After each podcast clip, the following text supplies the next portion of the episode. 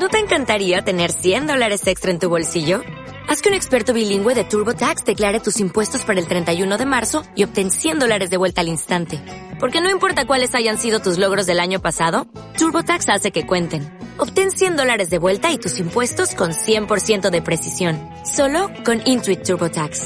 Debes declarar para el 31 de marzo. Crédito solo aplicable al costo de la presentación federal con TurboTax Full Service. Oferta sujeta a cambios o cancelación en cualquier momento.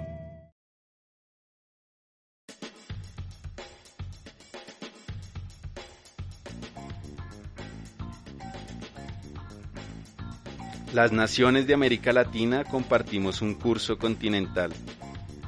La emancipación se ha hecho promesa y como toda promesa ha sido esquiva e incumplida. Los pueblos de América han aterrorizado a la alianza entre el imperialismo burgués y las oligarquías continentales, pero nunca han podido fraguar la libertad del pueblo ni la formación de un cuerpo político amplio, diverso y soberano.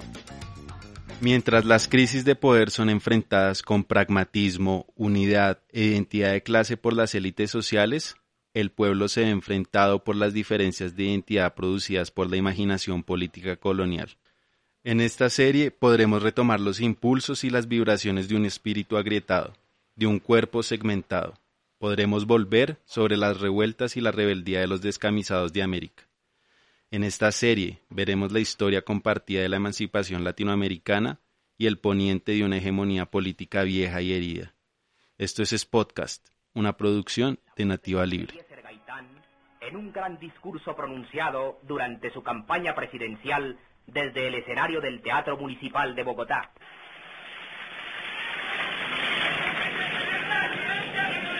Le ruego, le ruego el favor de de guardar silencio.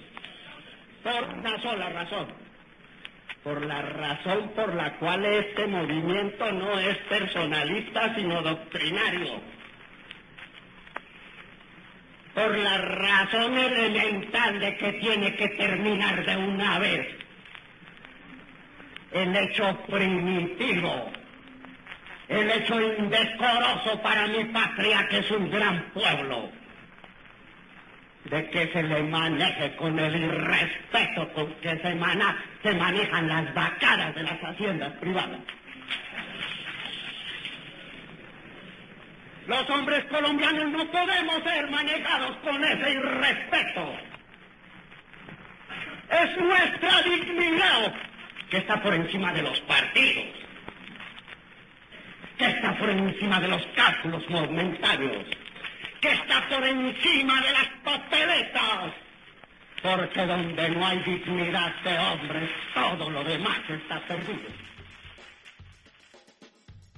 trabajadores, negros, areperas, mestizos, mujeres, orates, comunistas, uranistas, galvanistas, unionistas, socialistas, turcos, artesanas, comadronas, cocineras, maratonistas, boxeadores, futbolistas, marihuaneros, filósofas, antropólogas, bazuqueros, campesinos, colonos, disfóricos, atembaos, curas, neptunistas, vulcanistas, hippies, punqueros, novicias, enfermos, metaleros, seropositivos, adictos, raperos, maricas, ateos, trabas, disidentes, ignorantes, intelectuales, tullidos, cojos y albinos. Todos, todas, todes.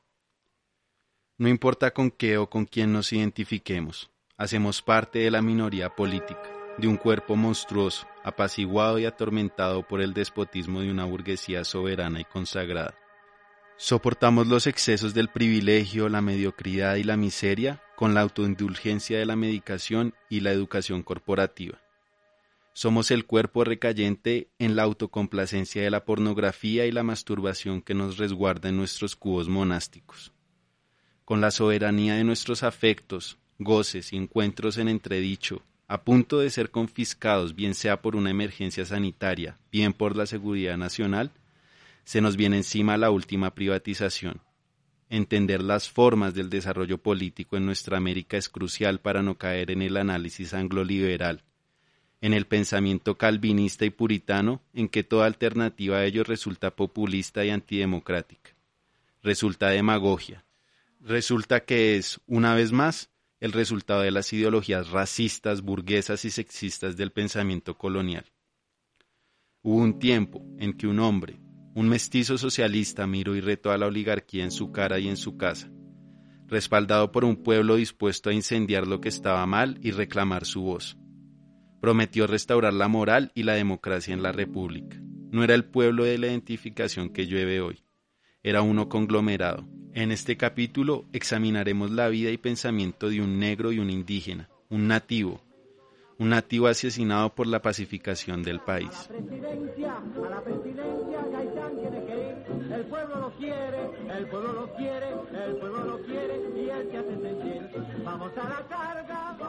Pensar en Gaitán es recordar el valor del concepto de moralidad. A ojos del presente podría ponerse en entredicho los significados de la moral en el pensamiento y la práctica social. En el cuerpo de Gaitán, la moral gobierna y participa de toda acción pública y privada.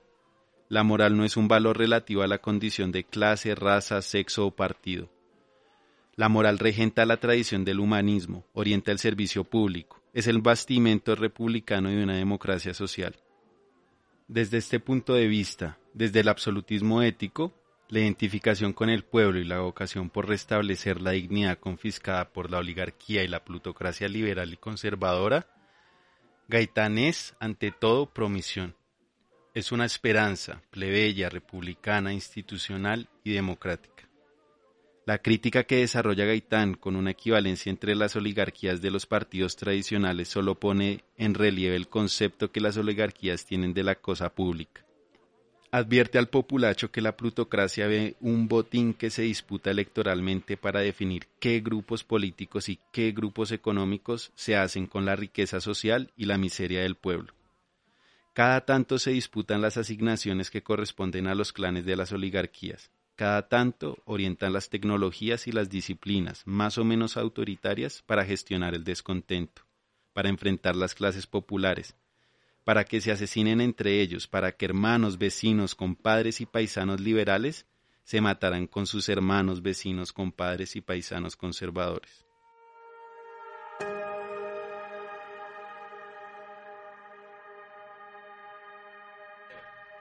Jorge Eliezer Gaitán no es un movimiento personalista, como lo presenta él, pero sin embargo hay que hablar de la personalidad de Gaitán. Gaitán nació el 23 de enero de 1903, el mismo año en que se perdió Panamá, en que los mariners norteamericanos decían, hemos venido a liberar al pueblo panameño del imperialismo colombiano. En esa condición determinó muchas de las razones por las cuales Gaitán es Gaitán. Se educa con su mamá, que es una maestra de escuela, Manuela Ayala de Gaitán, con su padre, que es un librero, Eliezer Gaitán. Estudia con ella todas las primeras letras y estudia también en el colegio de la Escuela Nacional de Comercio de la cual sale y luego estudia en el Colegio Araujo, donde recibe una beca que le da el rector Simón Araujo. Termina en el Colegio Mejía y ingresa a la Universidad Nacional a estudiar Derecho. Hace su tesis de grado Las ideas socialistas en Colombia. Logra con esfuerzo viajar a Roma y estudiar con el maestro de la criminología que es Enrico Ferri recibe cum laude por su tesis sobre la premeditación y regresa al país en el año 28. Ese mismo año sale representante a la Cámara y se sucede el 6 de diciembre de 1928 la masacre de las bananeras en Ciénaga, en Fundación, en Aracataca, en toda la región alrededor de Santa Marta. El Parlamento colombiano, integrado por Gaitán y Gabriel Turbay, que va a ser después su adversario, hacen un debate y Gaitán va a la zona bananera.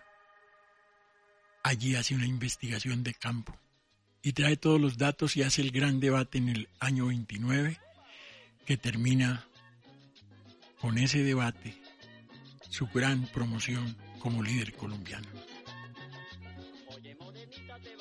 Es tan fuerte y claro su discurso que prácticamente anuncia la caída de la hegemonía conservadora. En 1930 funda el unirismo y empieza a diferenciar dos cosas centrales en la política colombiana, el programa y la plataforma. Anuncia que el programa es una guía para la acción, es solo una pauta. Lo importante es realizar una plataforma que recoja los intereses de las masas, de los diferentes sectores, campesinos, obreros, trabajadoras y trabajadoras, en fin, amas de casa. Y con ese proyecto hace el unirismo, la unión izquierdista revolucionaria, la UNIR. Para el año 34, López Pumarejo, que va de candidato del Partido Liberal después del gobierno de Olaya Herrera, es integrado a una lista encabezando la Cámara de Representantes y retorna al Partido Liberal. Y desde ahí inicia un proceso de identidad con las masas liberales. Apoya la revolución en marcha en términos de la plataforma de acción de la ley 200, que significaba que los aparceros y los arrendatarios podían tener la tierra si demostraban haberla labrado. Y fueron inscritos en los municipios para que con ese propósito les dieran la tierra. No sucedió eso. Se organizó la reacción conservadora, la reacción de los terratenientes y no hubo ese proyecto de la ley 200 como un proyecto de desarrollo. Esas masas campesinas tuvieron que salir a las ciudades y empezaron a acordonar la ciudad con lo que se llamó los cinturones de miseria. Esos descamisados y descamisadas fueron quienes apoyaron a Gaitán en la lucha que ya planteó siendo ministro de Educación primero, luego ministro de Trabajo y Higiene y Seguridad. Hizo un recorrido por todo el río Magdalena y con ese conocimiento que logró del país, se lanza a la campaña presidencial por la restauración moral y democrática de la República. Esa es la frase central. Restaurar la democracia y la moral en un país corrupto.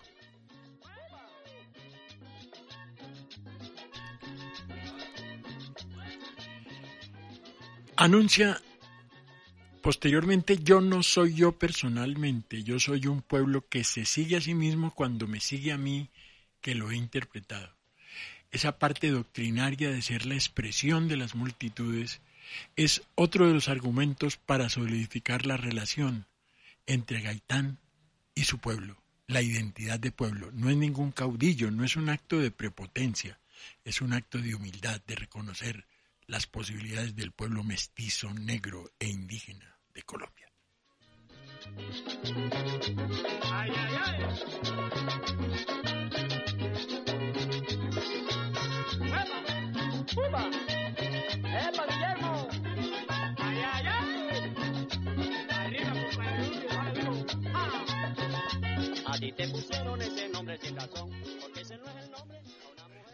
Es una constante de la historia política. Las clases dominantes buscan desplazar los antagonismos que podrían derrocarlas, alentando a los diferentes grupos dominados a enfrentarse entre sí. En los siglos XVIII y XIX, las élites coloniales despiertan el odio entre los blancos pobres ingleses, alemanes o irlandeses que trabajan como sirvientes y los nativos, los siervos y los esclavos negros. Escribe Paul Preciado ampliando el consabido popular que dice divide y reinarás. El pensamiento racial y sexista, tan importante en el devenir colonial que conocemos, participa en las tesis políticas de Gaitán. Participa de forma inversa a como el imperialismo colonial espera que actúe. Participa sin que el desarrollo del lenguaje funcionalista de entonces lo permita exhibir. Mientras el amo espera monstrificar y barbarizar los signos de la otredad para conformar el paisaje del exotismo, y cicatrizar los cuerpos desmerecedores del gobierno y la política, cuerpos para la domesticación, uso y consumo, Gaitán revela un valor estético desde la dignificación del mestizaje y el reconocimiento de las limitaciones de la filosofía política liberal que crea una comunidad de ciudadanos en abstracto, en el papel, en la ley. El pensamiento de Gaitán es original porque no se limita a asumir tesis doctrinarias desde un aparato ideológico autosuficiente.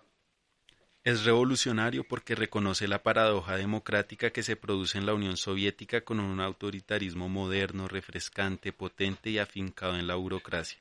Es un personaje popular porque entiende las lecciones del marxismo italiano sobre la comunicación, el arquetipo o la psicología de masas. Todo ello forma en Gaitán un pensamiento social prometedor, nacionalista para un país sin nación, liberal para una sociedad de siervos y aparceros, socialista para un país sin industria ni infraestructura pública, estatista para un país sin cuerpo político, institucional ni burocrático. Gaitán pensó y reconoció en Colombia los embates de la realidad nacional al aparato académico, los lenguajes políticos y la insostenible negación de los hechos, y se quedó la violencia, la violencia como el único medio para conservar la majestad del país político. Se quedó y nada que se va.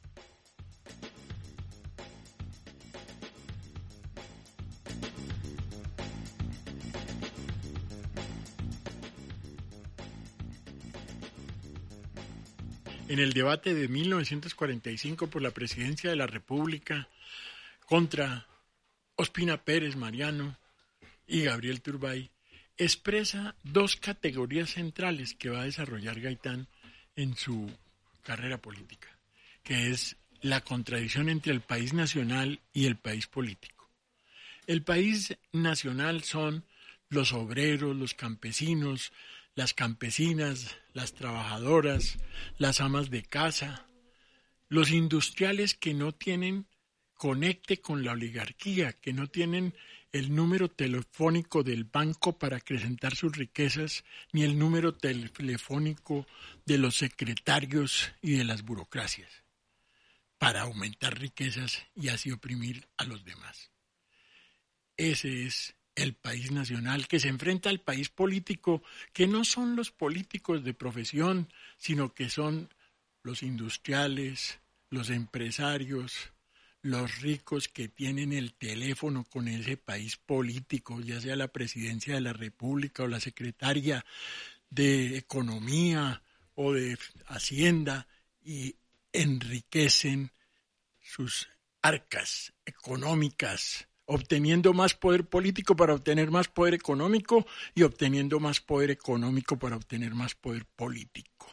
Esa es la clase oligárquica y es el país político al que enfrentó con todas sus horas Gaitán y por eso defiende la vida de los colombianos, de los trabajadores, de las campesinas, de los campesinos y se opone a la riqueza desmedida de los dueños, de la dueñidad del país político sobre el país nacional. Esa es una de las características centrales de Gaitán. Por eso, en este texto nos explica a fondo que él quiere el progreso, pero no el progreso sobre el rendimiento económico por encima de la vida humana de los seres colombianos y colombianas. Es que este es el punto donde Gaitán se diferencia de los convivialistas. Los convivialistas eran los sectores de la oligarquía liberal y conservadora que convivían desde la era republicana, el Partido Republicano que fue en los años mm, comenzando el, el siglo XX. Y esos convivialistas borraron las fronteras entre liberales y conservadores.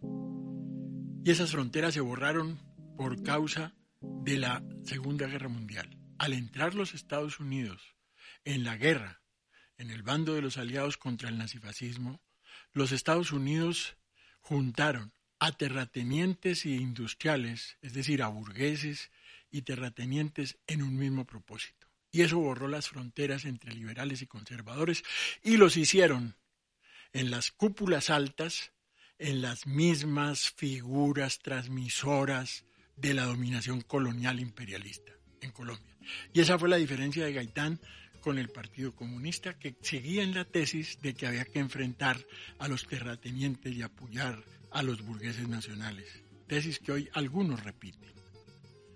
Pero Gaitán sí enfrentó y demostró que la oligarquía liberal y la oligarquía conservadora eran la misma. Y por eso planteó, primero, derrotaremos a la oligarquía conservadora y expulsaremos a la oligarquía liberal del Partido Liberal porque él diferenciaba entre el liberalismo manchesteriano de la oligarquía liberal y el liberalismo libertario, que eran las tesis de Gaitán desde las raíces de un pueblo que había sufrido la explotación y la dominación oligárquica.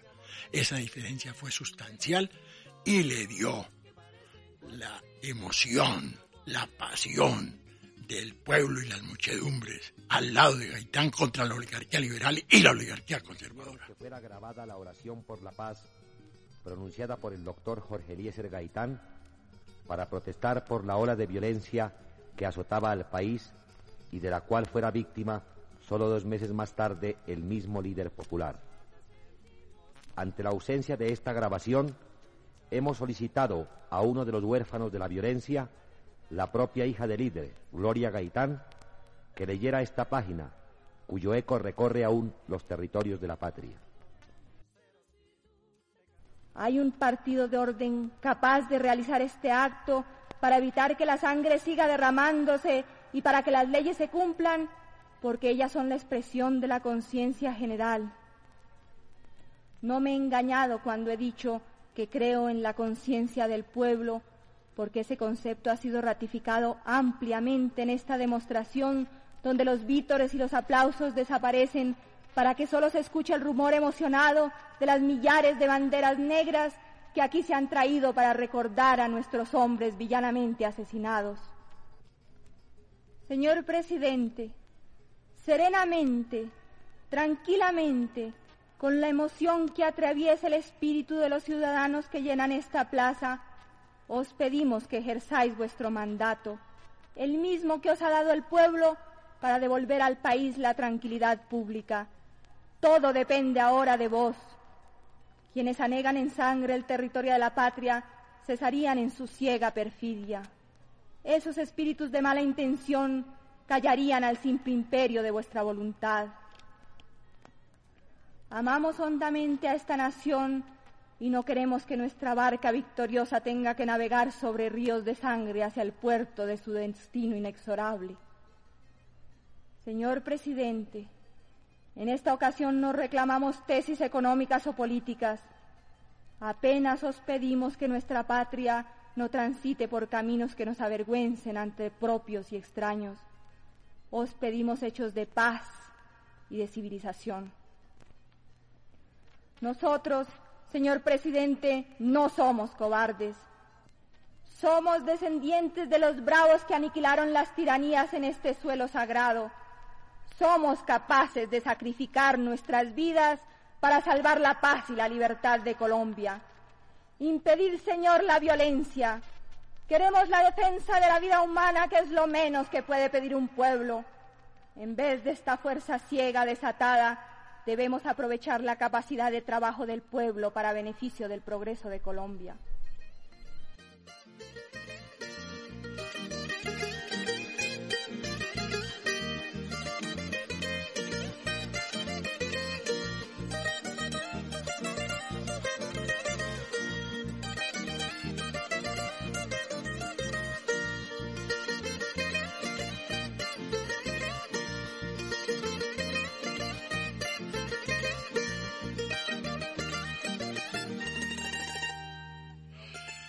Esta canción del cucarachero y la cucaracherita de Monserrate que eran entonadas en las jornadas políticas y en las reuniones gaitanistas, expresan el amor y el amor que manifestaba Gaitán al juntar la vida privada y la vida pública.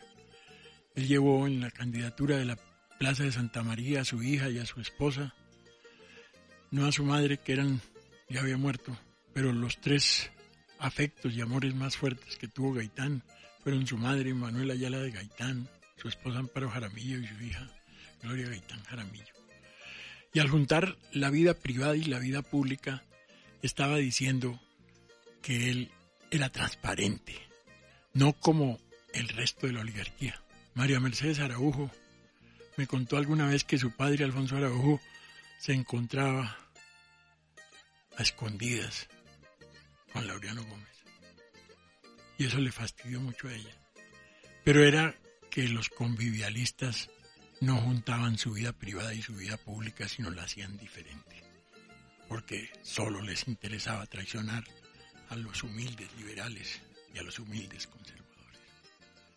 Gaitán logró lo que él llamó la táctica del caballo de Troya. Luego de la candidatura en la Santa María, hizo en el 47 la constituyente del 47 que reformó al Partido Liberal y se llamó la Plataforma del Colón, que solamente fue cambiada por Gerard Restrepo 15 años después con los matices de la izquierda dentro del Partido Liberal. Pero la Plataforma del Colón era una plataforma revolucionaria. Segundo, logró el Plan Gaitán, que era un plan económico y social, donde incluía el cooperativismo, etcétera que se había fundamentado en una charla central que tuve en 1943 en el Teatro Municipal sobre Rusia y las democracias. Y ubicaba que la constituyente de la Revolución Francesa era una constitución abstracta que hablaba de libertad, de fraternidad y de igualdad, mientras que la constitución soviética hablaba de aperos, de producción, de caballos, etcétera. La una era abstracta sobre las libertades ante la ley y la otra era concreta sobre las libertades y la igualdad en términos de la vida. Esas conclusiones de Gaitán fueron las que hicieron que la oligarquía y los medios de comunicación de la época pues dijeran alguien tiene que resolver esto y, hay que matar a Gaitán y apareció Roa Sierra, etcétera pero siempre la oligarquía hace el contexto para producir el crimen y el asesinato. Las palabras últimas de Gaitán en esa manifestación del silencio, leídas por su hija Gloria, expresan la voluntad de lucha que tenía el pueblo colombiano en ese momento. Eso fue el 7 de febrero de hace 73 años de 1948. Ese mismo día en Manizales que se reunieron los gaitanistas y las gaitanistas mataron a 15 personas.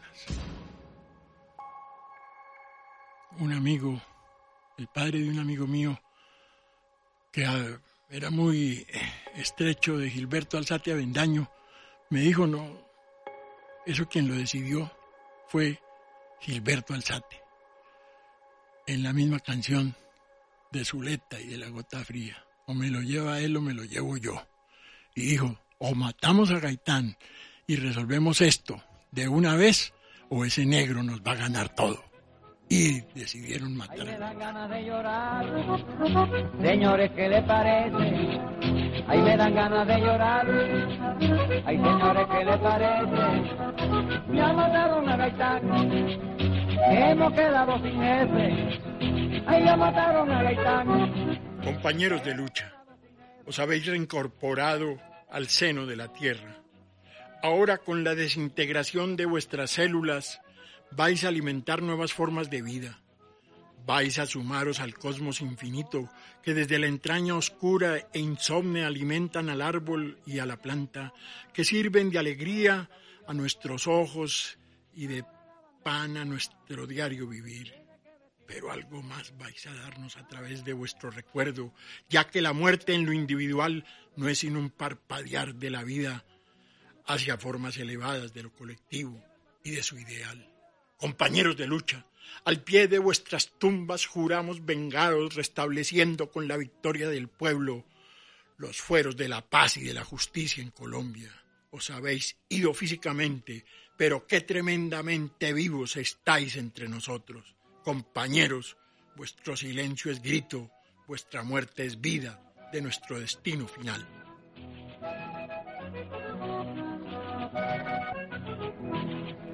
Ya Gaitán está en el cielo, gozando de canto eterno.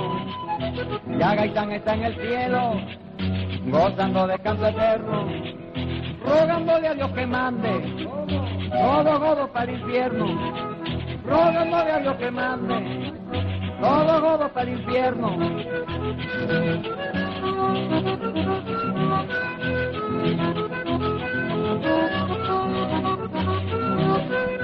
Hoy Colombia entera llora la muerte de su hijo amado.